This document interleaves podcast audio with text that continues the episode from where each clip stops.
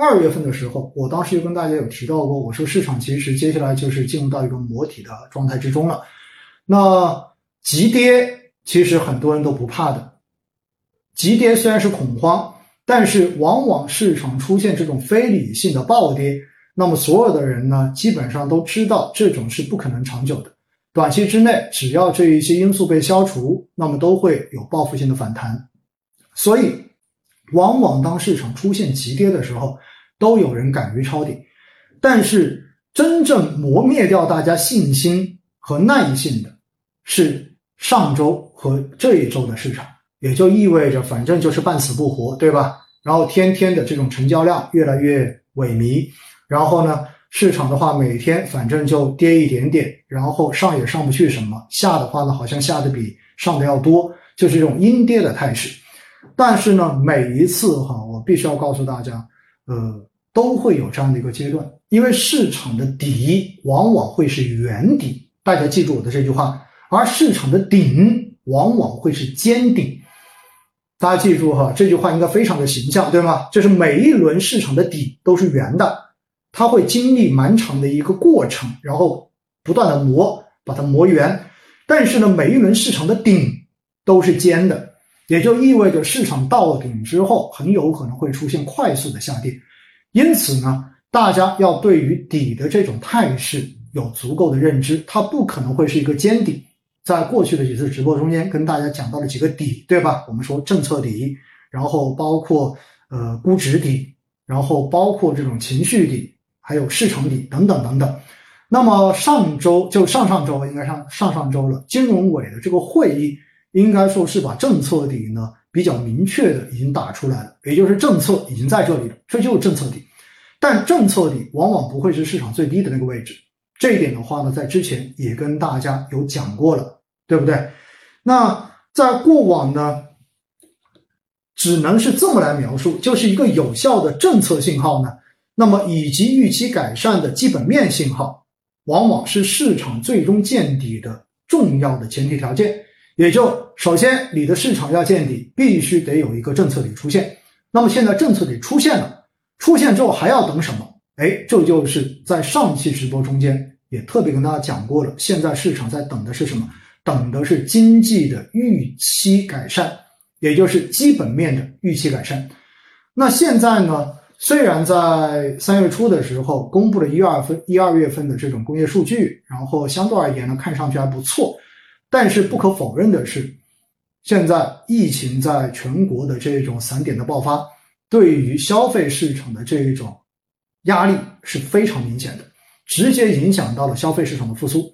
同时的话呢，也会影响到大家对于未来经济复苏的这个信心。所以，为什么稳增长的相关政策？会显得如此的重要，因为如果没有相关政策来对冲大家对于这一些负面因素的担心的话，那么这个对于基本面预期改善的这个时点基本上就不会了。因此呢，在上周我们看到了，就是出台了直接的这些改善的政策，比如说，呃，对于减费降税，对吧？对于中小就是这一种增值税的。小规模纳税人，然后继续从四月一号开始直接减免掉他们的这个纳税。那我觉得像这样的政策哈，未来应该还会陆续的出台，直到出台的这些政策累积起来，能够去对冲掉市场上面的这种负面的影响，才会真正的形成大家对于基本面逐渐开始恢复转向的这个信心。那么当然，另外一方面也要看什么？看社融。刚才跟大家讲过了，也提过了，一月份的社融是超预期的好，而二月份的社融大幅的下降，不达预期。那么接下来三月份就要过完，过完之后，我们在四月份回头再看三月份的社融，我们就要真正的看一看宽信用的力度到了哪里。因为之前也跟大家强调过，从历史来讲的话，信用底的这个确认。到最后，经济底的确认是四个月左四到六个月左右的时间。因此呢，如果没有办法确认这个信用底的话，那么大家对于经济预期的这种转换，很有可能还是会继续延后的。这就是为什么我今天一开始就跟大家说，实际上对于接下来的二季度，我个人觉得市场很难会有明显的这种反转，就在于这里，因为现在的预期对于经济转换的预期实际上是不足的，还需要更多的政策、更多的数据来给予大家以信心。而只有当这个信心有了之后呢，市场的底部相对而言才会真正的开始出现，这点大家一定要明白。而且呢，在整个市场这个投资的过程中间，哈，随着磨底的这个时间越长，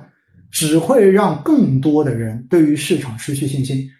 所以呢，情绪在这个过程中间会变得越来越差。而当情绪变得越来越差的时候，最终导致的结果就是。从投资行为上面来讲，卖的人会变得越来越多，而敢买的人会变得越来越少。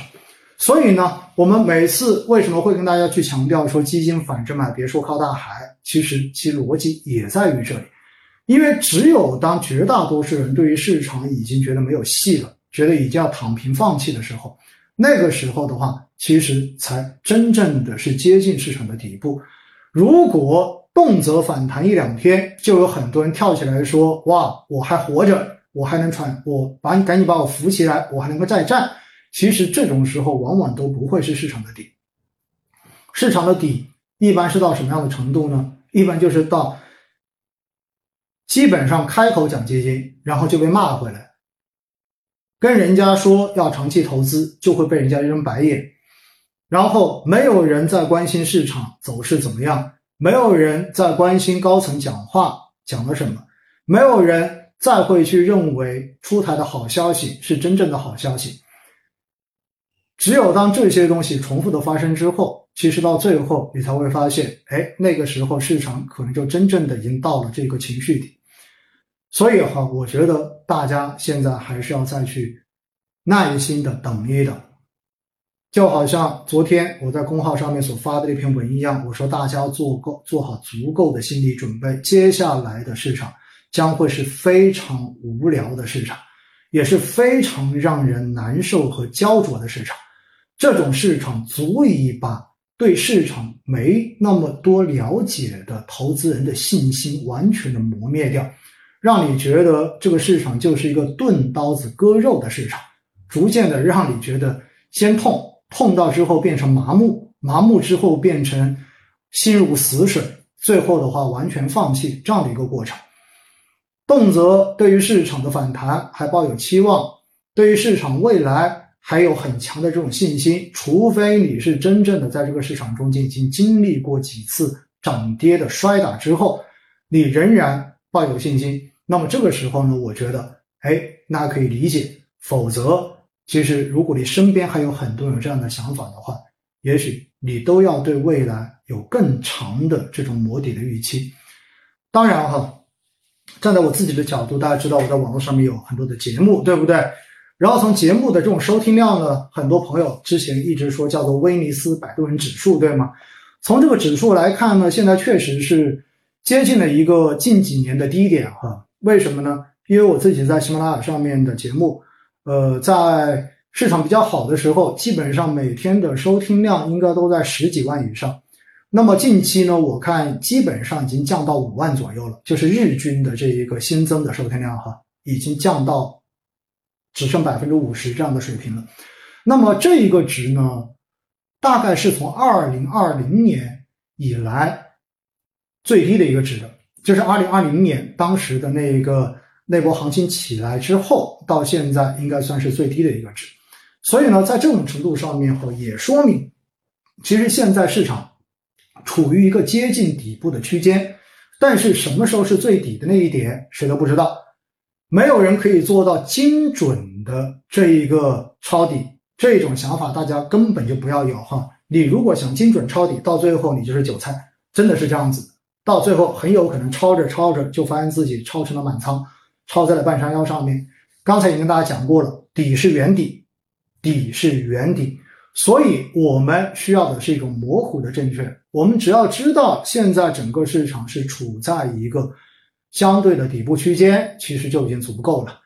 比如说我刚才说，我自己觉得可能对于未来的二季度，我们认为不会有太多的超出大家预计的这种好的行情出现。那当然，有人就会说了，那我能不能先暂时空仓，对吧？我把它卖掉，等到二季度过完再去买。说实话，未尝不可。但是，谁又知道在二季度这个过程中间会不会出现一些特别的事情呢？比如说特殊的政策出台，或者说是俄乌之间突然之间的话达成了协议，又或者说是中美之间突然之间出现了非常明显的这一种和缓性的事件。那么这些东西一旦出来之后，很有可能都会对市场形成短时间的这种提振。没有人敢说不会发生这些事情。那么我们的投资到底是追求所谓的精准，